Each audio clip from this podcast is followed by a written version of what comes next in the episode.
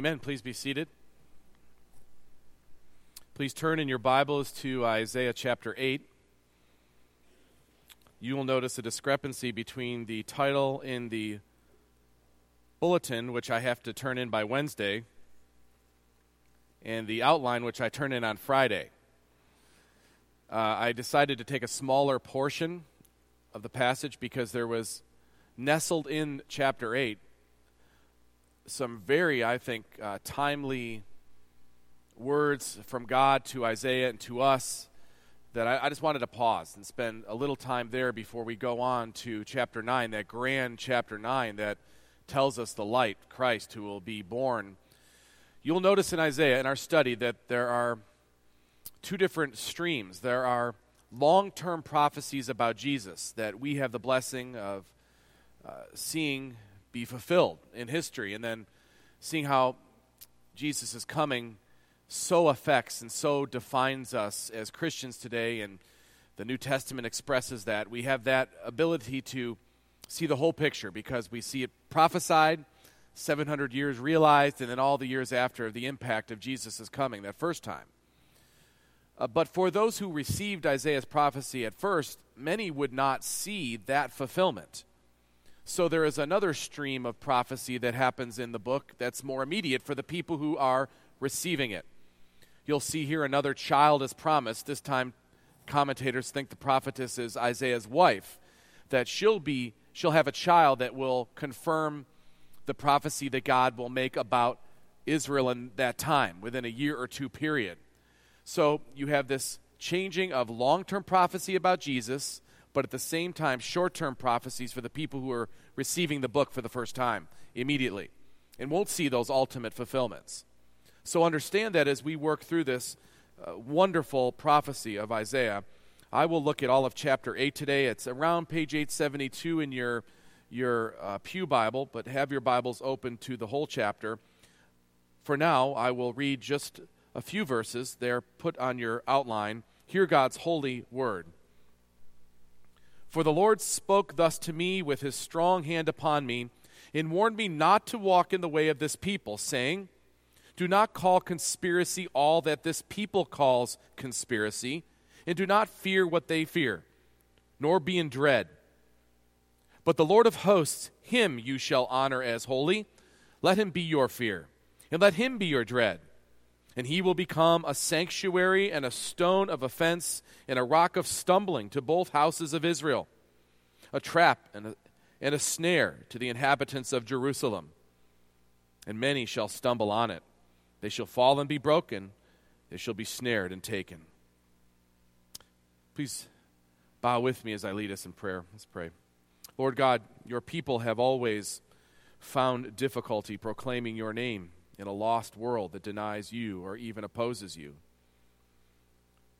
Lord, many Christians in the world today face uh, terrible persecution and pain because they are identified with Christ. They live in a place that does not love you or even hates you, yet they have been called by your name.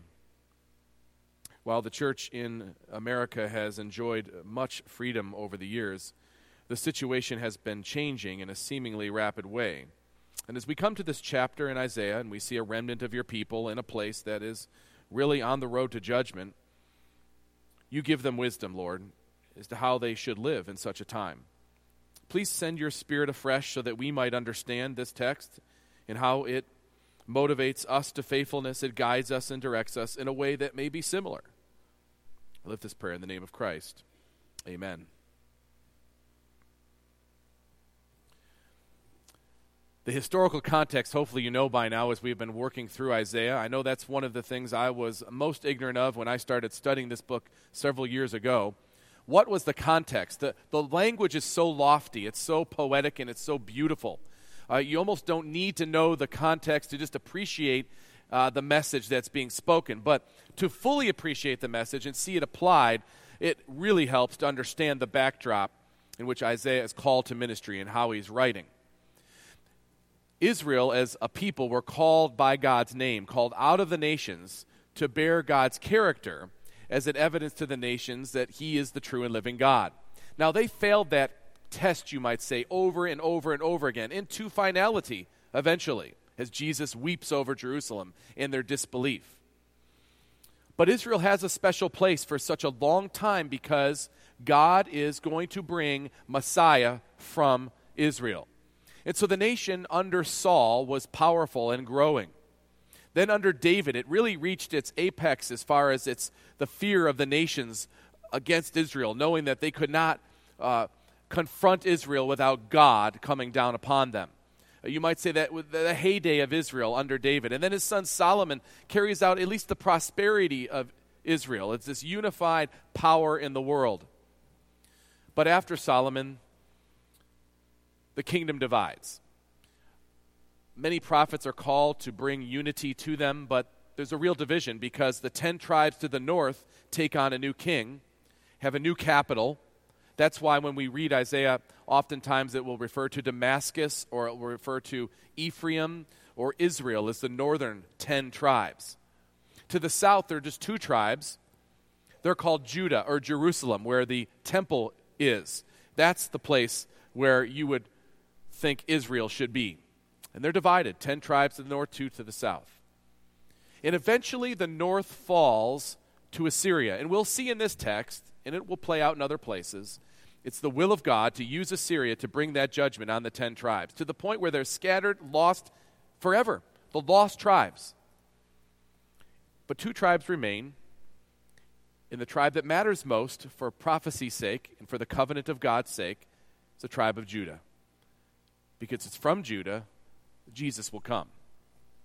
We are in an era now where the kingdom is divided and now the north is about to be taken. And Israel is forecast, or Isaiah is forecasting this captivity, uh, this oppression from the Assyrians, this scattering. They'll deport people so that they no longer have a national identity. In the south, watching this happen as the Assyrians are coming closer and closer, the north is scrambling to try to make alliances to have people come help them have pagan nations come help them against Assyria. And all that eventually fails. And Isaiah prophesies this. And it's a warning to the south, and especially to the faithful in the south who will still hear God's word that they have to obey, they have to repent, they have to turn to God in order to be, to be preserved. Dark times. There's no question, dark times. But laden throughout the dark times is a message of light, of ultimate light that will come in Christ. It is always light for us, whatever times we find ourselves. In fact, what I would like us to see are the verses nestled in the middle of the chapter. We'll see the whole of the chapter, but in the middle of the chapter, you have a message that really is timeless and timely for us. Because I think there are some parallels that we can draw. When we find ourselves as Christians, a people within a people, we're called to follow God no matter what befalls us. It's easy to see this on a national level how it is that Christians are falling out of favor with the nation in which we live. But you all know on a more personal level how this may work. Maybe you work in a place where you're the only Christian, or there are only a few people who trust Christ where you are. You're called uh, to live for God, fully for God, as we heard in last week's conference. How do we do that when we're living in a place that's hostile? You're working in a place that may be hostile to what you believe. Maybe you're going to a school where everyone around you, or it seems like everyone around you, uh, they're, they're not believers, or they may even make fun of what you believe or, or press on you because you say you believe it. Maybe your classmates don't believe. Maybe your teachers don't believe. And you find yourself in the minority where the majority seem to be against belief in Christ, even to that point.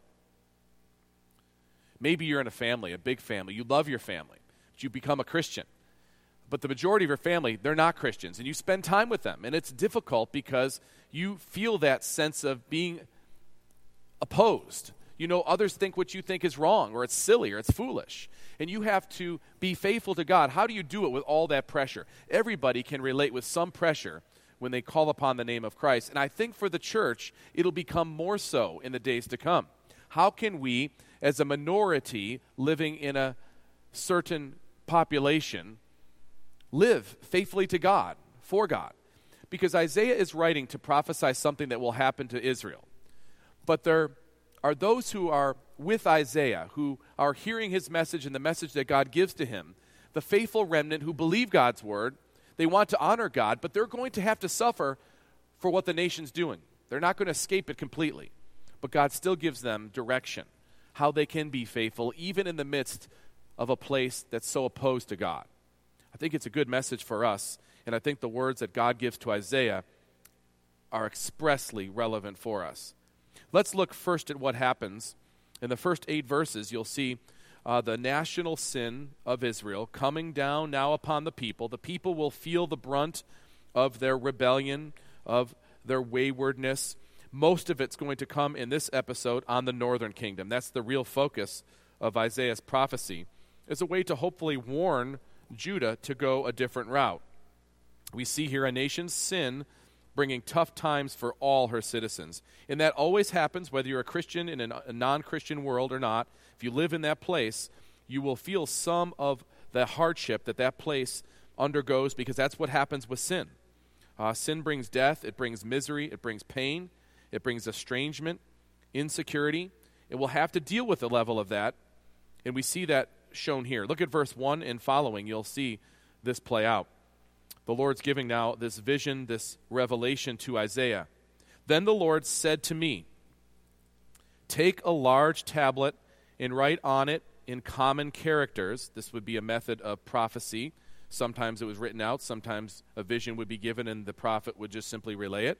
In this case, it's so poignant that he's to take a large tablet, write on it in common characters, that is, so everybody can understand, belonging to Mahar Shalal Hashbaz. That will be the name of the child that he'll have. And I will get reliable witnesses. So, to confirm this is the word of God, Uriah the priest and Zechariah, the son of Jeberechiah, to attest for me. So, it has all the markings of revelation where the prophet's given a word, he makes it public, he puts it in print, and he has witnesses. And I went to the prophetess, and she conceived and bore a son. We understand this to be Isaiah's wife. Then the Lord said to me, Call his name Mahar Shalal Hashbaz. So it connects back to the name on the tablet. For before the boy knows how to cry, My father or my mother, the wealth of Damascus, that's the northern kingdom, and the spoil of Samaria, again, will be carried away before the king of Assyria. So she'll conceive and have a child, and before the child can say, basically say, Mommy and Daddy, Assyria will have come and taken the north. It's interesting how this parallels because we had the picture of a baby being a sign of something else in chapter 7. This is different. That was a long term prophecy of Jesus to come. Now, for the people receiving this word, is a short term prophecy that will happen in their lifetime, and they'll see through the prophet's life itself what God will do. Now, remember something very important. How is it that a long term prophecy, like the prophecy of Jesus, 700 years before, how would that help the faithful in the days of Isaiah? Remember that our goal as believers who are redeemed is to see God vindicated, to see God worshiped, to see God glorified, to see all mankind acknowledge God. So, if I were to tell you that there will be a day when all will be vindicated, the name of God will be celebrated and loved, you would be comforted now, whether you saw it come to fruition or not because your desire as one who is redeemed is to see the Redeemer glorified. Just like if I say to you, and you know Jesus will come back, you don't know if that will happen in your lifetime, but it gives you great joy and encouragement to live now, knowing that Christ will come again. And this is true for those remnant few who trusted in God's word, as Isaiah speaks this word in chapter 7 about a virgin conceiving and having a child. But we are people an immediate sign was needed that God was real. And so God gives Isaiah this word about his wife having this child and what it would mean about their coming judgment. And it was a dark message, it wasn't one that was as encouraging as the message in chapter 7. Now, the light will come again in chapter 9, but in chapter 8, the reality of the here and the now comes upon them. They're living in a place that no longer worships God, no longer is devoted to God no longer interested in the name of God being exalted over the other nations' gods. That's the reality for them where they were living at that time, despite the glorious truth of Jesus coming eventually. Look at verse 5 as he continues, that is, God continues to give Isaiah this prophecy. The Lord spoke to me again.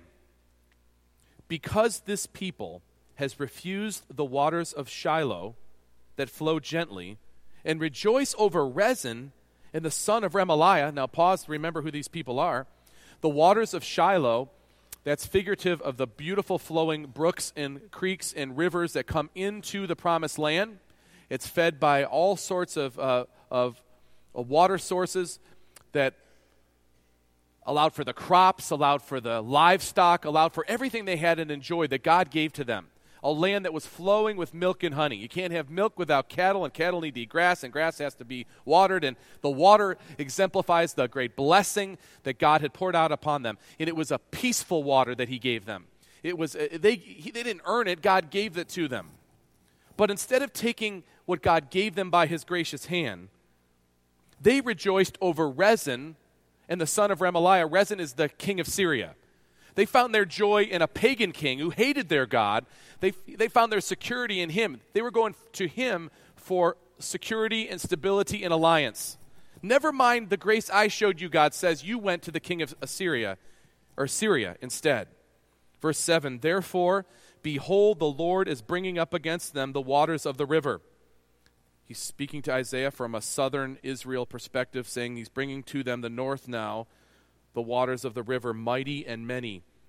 The king of Assyria and all his glory, and it will rise over all its channels and go over all its banks. Now, the relative glory of the king of Assyria is a complete joke compared to the glory of God, and that would be not be uh, an irony missed by the reader but it was the glory of the world that they loved so much. It was the glory that was similar to Rezin's glory. It was temporal and they loved it and they counted on it, and guess what? The glory of man will come upon you. And it will rise over all its channels and go over all its banks. He's using a flood to describe the Assyrian power coming over Israel.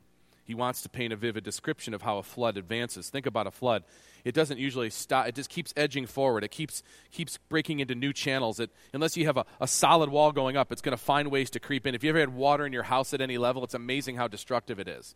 Uh, it's hard to contain once it lets loose. If you have a leak in your basement or something, it just keeps going everywhere. I walked into uh, my downstairs one time and I saw water coming down from right above where the refrigerator was. It was coming from everywhere. The little line that goes into the ice maker busted. It's so hard to contain. It finds every crack, it finds every place. And the floodwaters of Assyria will come in. In Judah, before you get smug, realize that that floodwater that will come and take the north, that north that provides a buffer between you and the nations, it will be gone. And the floodwaters will advance, and you'll feel it. You'll know it. It says in verse 8, and it will sweep on into Judah. It will overflow and pass on, reaching even to the neck. And its outspring spread wings will fill the breath of your land, O Emmanuel. O Emmanuel, covenant. God's with them, but He's warning them that you will also go the way of the north if you continue on this path. And you will feel the pressure of Assyria coming upon you. Though God be with them, for sure. There are faithful people in Judah, even though they may be in the minority. But they would feel the pain that would come when this oppression hit the north and eventually they would feel something similar themselves. God had a remnant, a faithful remnant, uh, a people who understood the grace of God, but yet they felt the pain of being in a place that had turned against God. You know, it doesn't take long for you who know history to just look at what happens whenever there's a godless power that is in play for very long. It always, always ends up in death and misery and destruction for the people who live there. Uh, it maybe take a long time for it to happen, and there are those extreme examples. I mean, think of, of how it was when uh, Idi Amin is in Uganda. Great place now in so many ways, but the horror that they went through under that godlessness. Um, think of, of Lenin and Stalin and what happened in the, the former Soviet Union and all the ways in which communism and that totalitarian approach to imposing a non religious state, it just killed millions of people by its philosophy played out in practicality when godlessness is brought to bear, even under the name of religion, like Nazi Germany. They had religious overtones, but it was godless. It was demonic at its core, and it led to the misery and the death of many, many, many people. And that's always what godlessness in leadership promotes and provides, and that's what it will do. over time. And it can be staved off, but it will always have its way if left to go. A nation's sins brings tough times for all of its citizens, for sure. And even believers have to bear up under such tough times. But the darkness of what would come upon Israel is further evidenced if you go down to verse 20, which kind of culminates the chapter, which will lead into that glorious chapter 9 that we'll come to next week. But verse 20 says, To the teaching and to the testimony. This is a call to the Word of God. Often the Word, as it was existent at that time, the words being written as God's calling prophets. They had, of course, uh, the books of Moses, and they had other historical books, the teaching and the testimony. They would divide them into categories. But he's talking about the Word of God, to the Word of God. If they will not speak according to this word, it is because they have no dawn. A way to see how dark it had become is to know that the people who will not receive the word, it's because they have no dawn. There's no new day for them. Judgment has fallen. Their time is up. Uh, the reason they don't receive the word of God as you're preaching it or teaching it is because the darkness has been cast. Uh, it's over. There's no dawn, no beginning of new day, just darkness, just gloom. Verse 21. They will pass through the land greatly distressed and hungry. And when they are hungry, they will be enraged and will speak contemptuously against their king and their God, and turn their faces upward and they, shall, and they will look to the earth. But behold, distress and darkness and the gloom of anguish, and they will be thrust into thick darkness. This is the picture of reality for Israel in its rebellion, where it had found itself by this time. But this is the fate of godlessness and sinful rebellion. I'm not suggesting this is an exact paradigm for our country or other countries, but it is a general truth that when a place opposes God, unless God graciously brings salt and light to that place, there will be a time when God's patience runs out. There's darkness and there's more darkness, there's gloom and there's more gloom. And chapter 9 reveals light, light that we long to see and look forward to hearing more about, being exposed to. But nestled in the middle of this chapter, the verses I just skipped over to show you the dark side, the dark portion of what was reality for those who were living at that time. We have the light coming in chapter 9, but we have immediate provision for the people living in that time. People had to have a message of hope or a message of clarity about what God was calling them to as they were believers living in a place that no longer believed. When we find ourselves as Christians, a people within a people, we're called to follow God no matter what befalls us. And I think we find, starting in verse 9,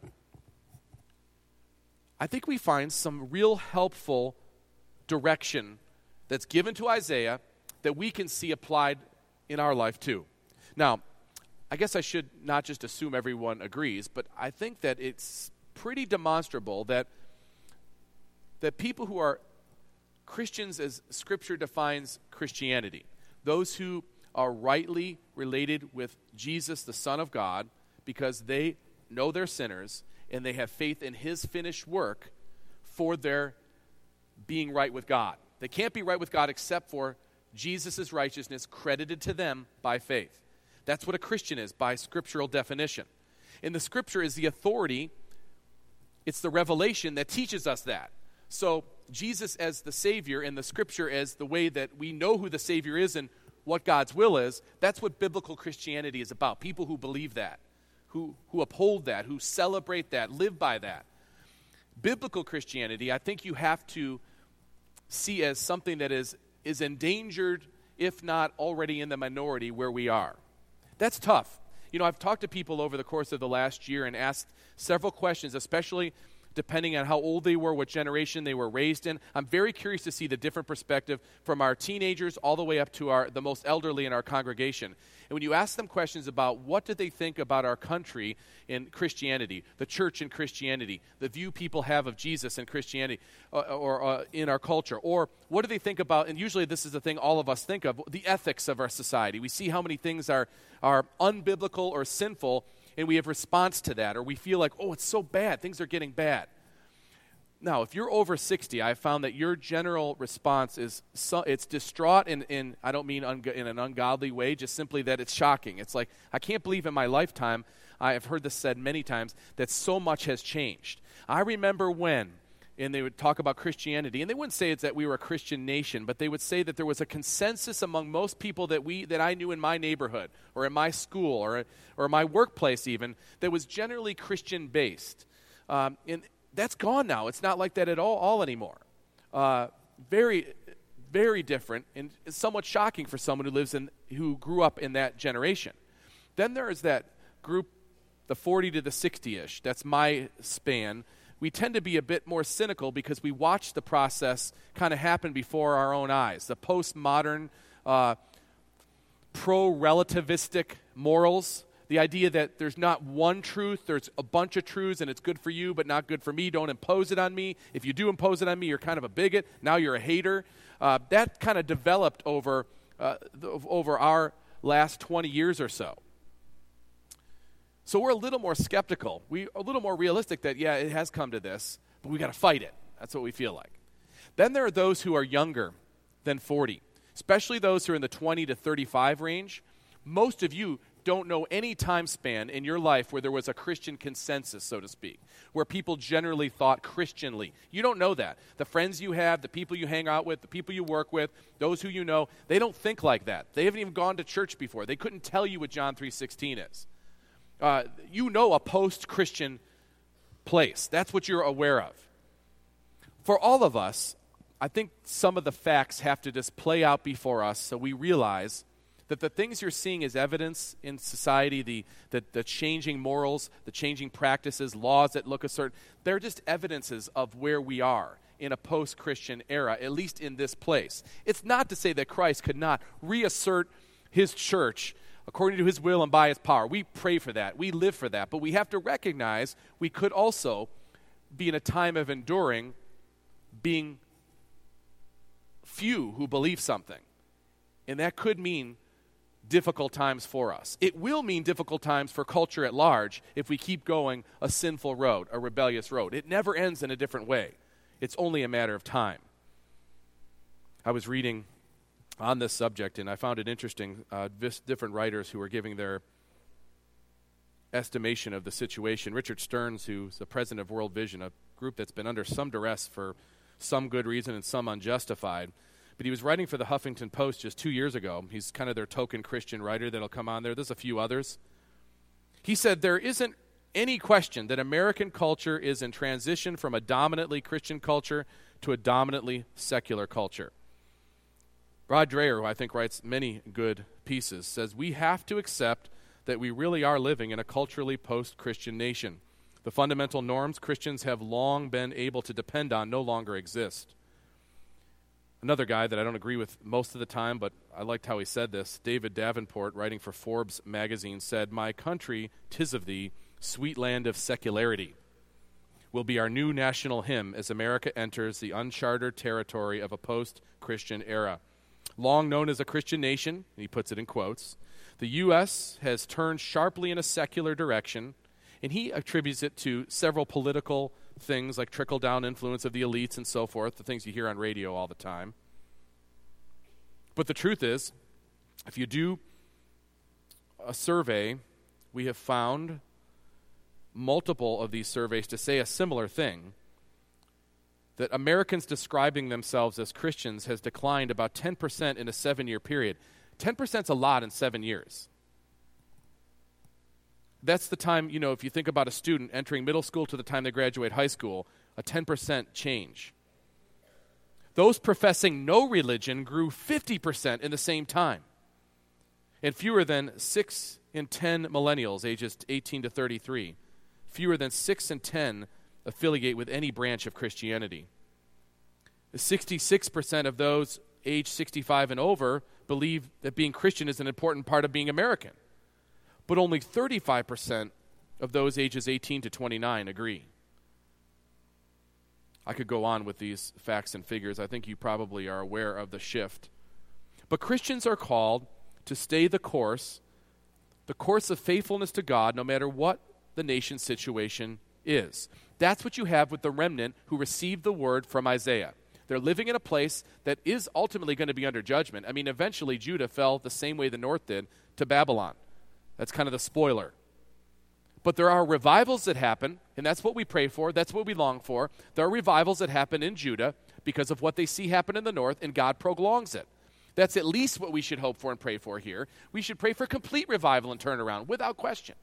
But in the meantime, you have to face some of the realities of the place and the day in which you live. I think this text gives us, in these verses, 9 down to verse uh, 19, six different ways the people of God can remain faithful even though we're in the minority. I'll say them to you quick, quickly first, and then we'll walk through them. First, know that God with us is more powerful than any human force. Second, don't walk in the fearful, paranoid, scared way of the people. Third, fear God only. Four, believe God's word. Five, hope in God's hand of provision. And six, plead with God for help, not false powers.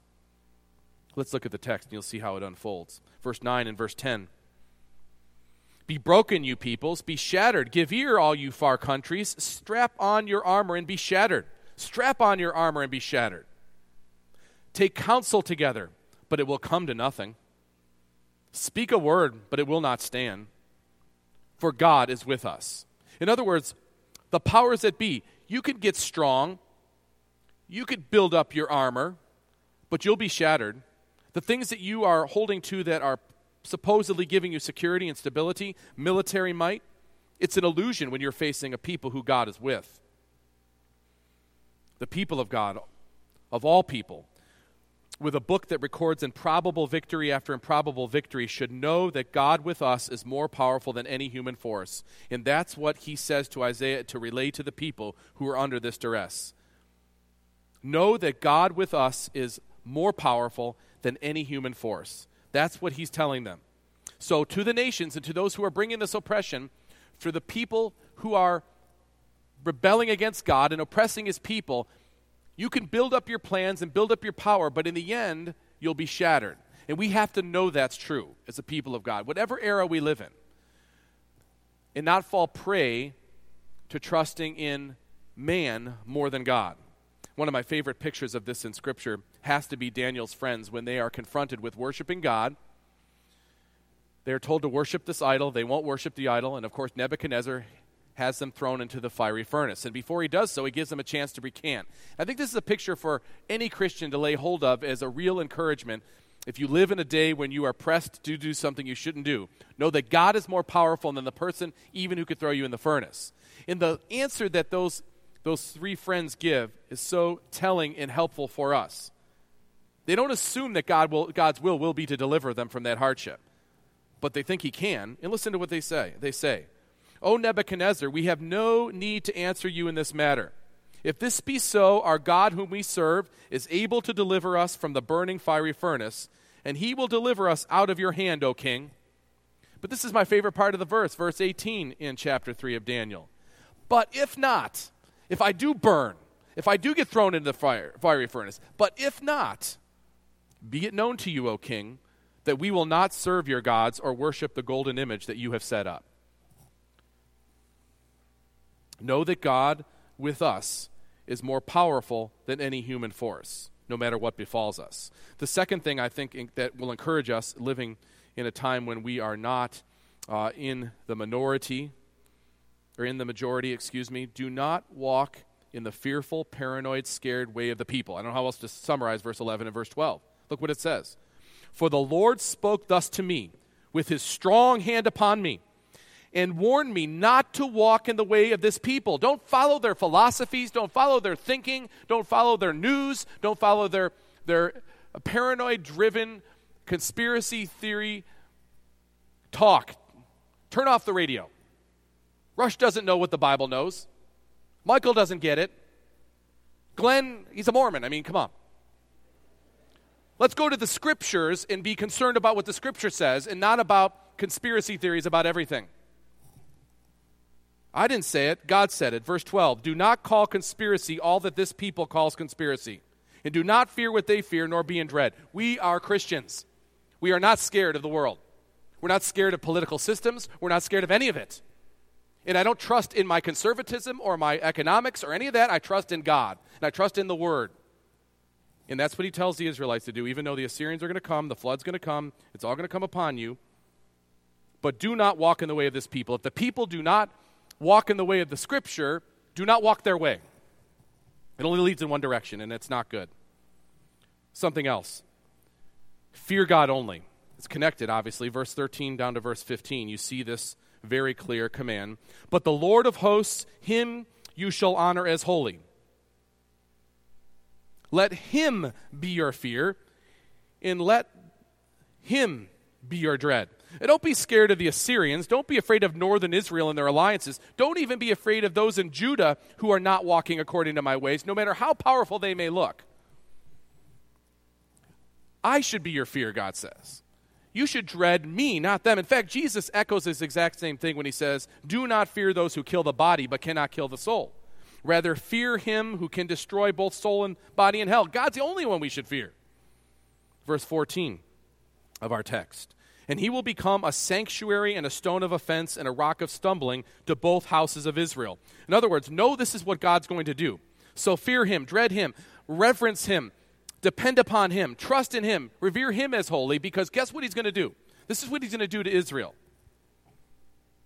He will become a sanctuary and a stone of offense and a rock of stumbling to both houses of Israel, a trap and a snare to the inhabitants of Jerusalem. And many shall stumble on it, and they shall fall and be broken. They shall be snared and be taken. The God who will do this work of redemption, who will bring Messiah, who will be that rock of stumbling, he's the one you should fear. He's the one who's ordering all things that come to pass. By the way, the beautiful fulfillment of this in the New Testament, this passage describing God becoming a sanctuary, a stone of offense, and a rock of stumbling to both houses of Israel comes in 1 Peter chapter 2. Listen to what 1 Peter says. So the honor is for you who believe. But for those who do not believe, the stone that the builders rejected has become a cornerstone. The stone is Jesus. Israel rejects Jesus. Verse 8 of 1 Peter 2 a stone of stumbling and a rock of offense. That's what Jesus is. They stumble because they disobey the word as they were destined to do. But you, talk to believers now who trust on Christ, but you are a chosen race, a royal priesthood, a holy nation, a people for his own possession, that you may proclaim the excellencies of him who called you out of darkness into this marvelous light. The people of God are those who call upon Christ. The chosen nation are those who call upon Jesus. It's not a nation any longer, it's a people, and it transcends all ethnic boundaries. So, fear God only. That's what we do in the times in which we live. Verse 16 says it as simply as can be believe God's word. When God says it, believe it.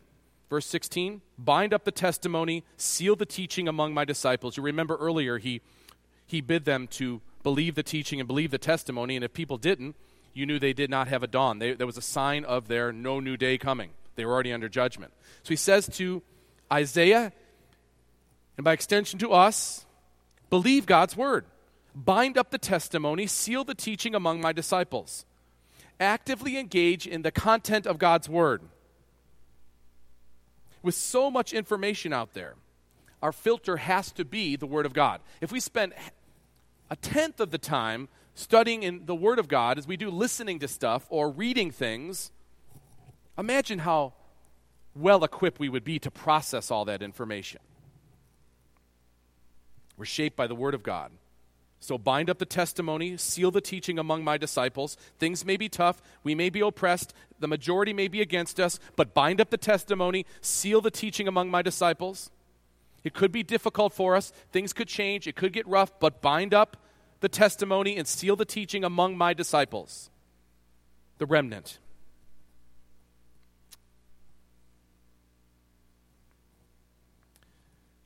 Verse 17 and verse 18 gives us yet another encouragement for living in such times.